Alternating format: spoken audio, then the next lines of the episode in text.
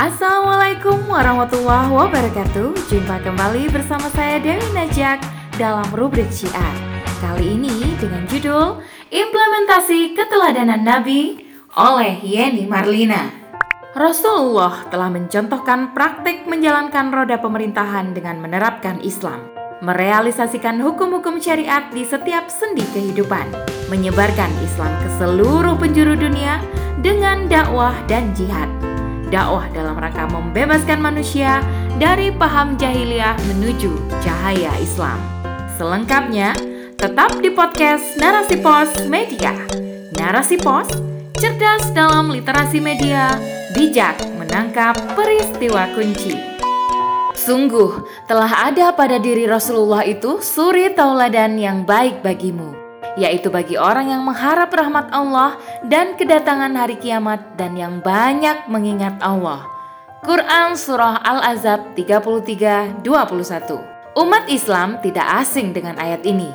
Jaminan Allah atas sosok manusia pilihan yang telah diutus membawa risalah Islam sebagai agama penyempurna untuk disampaikan kepada seluruh umat manusia. Sosok yang layak dijadikan teladan hidup di dunia hingga membawa keselamatan sampai yaumil akhir kelak.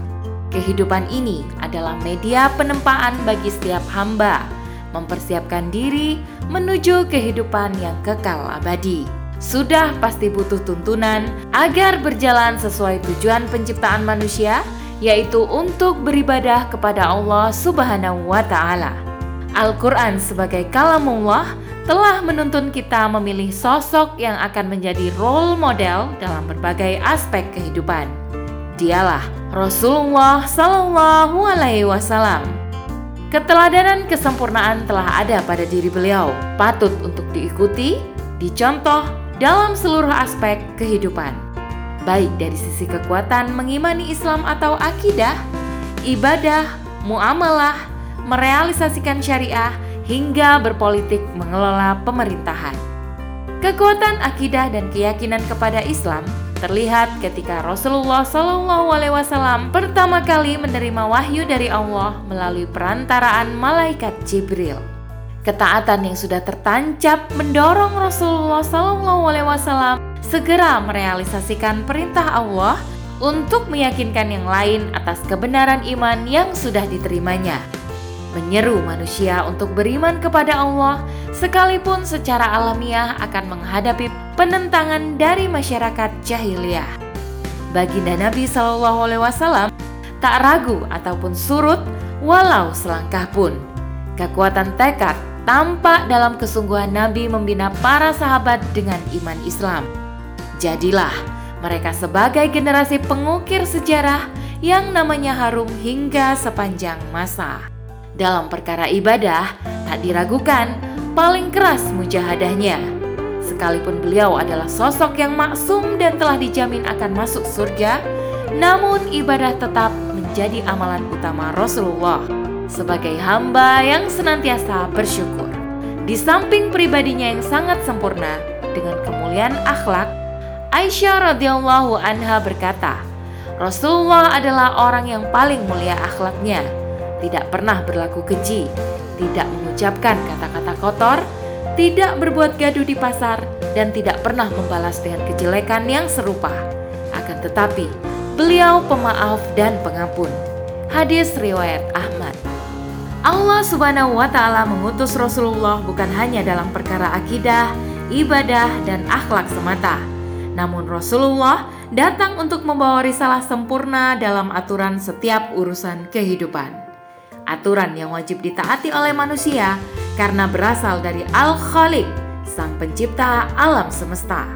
Sebab Islam tidak membiarkan manusia bebas membuat aturan kehidupan seperti pemikiran sekularisme dan liberalisme.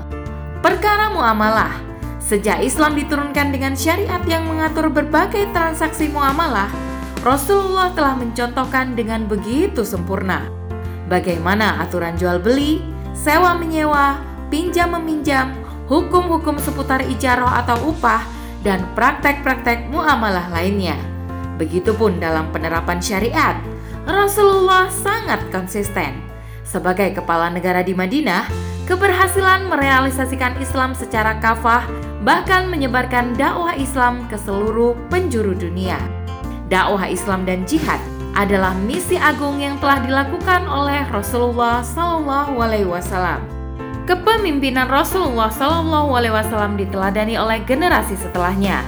Menjadi kepala negara yang mampu mengatur berbagai aspek politik negara, baik secara penerapan hukum ataupun dalam menata berbagai urusan administratif kenegaraan. Keteladanan ini telah diwarisi oleh umat selama berabad-abad di masa kegemilangan Islam. Tatkala masa berganti, neraca kekuatan Islam melemah hingga masa kemunduran seperti yang kita saksikan hari ini. Hilangnya totalitas keteladanan pada Nabi menjadikan umat ini bercerai-berai dalam sekat nasionalisme batas-batas negara. Padahal keteladanan yang dituntut adalah secara totalitas bukan parsial. Apa yang diberikan Rasul kepadamu maka terimalah dan apa yang dilarangnya bagimu, maka tinggalkanlah, dan bertakwalah kepada Allah, sungguh Allah sangat keras hukumannya. Quran Surah Al-Hasyr ayat 7 Kecintaan umat pada Rasulullah selalu tampak di saat momentum perayaan Maulid Nabi 12 Robiul Awal. Ceramah dan tausiah berisi tentang pesan-pesan keteladanan. Hendaklah menjadi evaluasi dan muhasabah bersama. Bertekad meneladani secara sempurna. Bahkan, Aspek keteladanan yang sangat penting untuk diimplementasikan saat ini adalah kepemimpinan Rasulullah.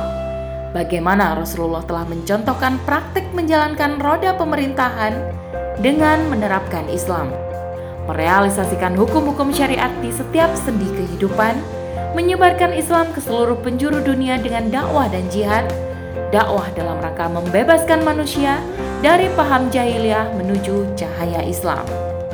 Implementasi keteladanan ini akan mampu mengubah tatanan kehidupan yang tengah rusak, akan kembali menuju ketentraman dan keberkahan.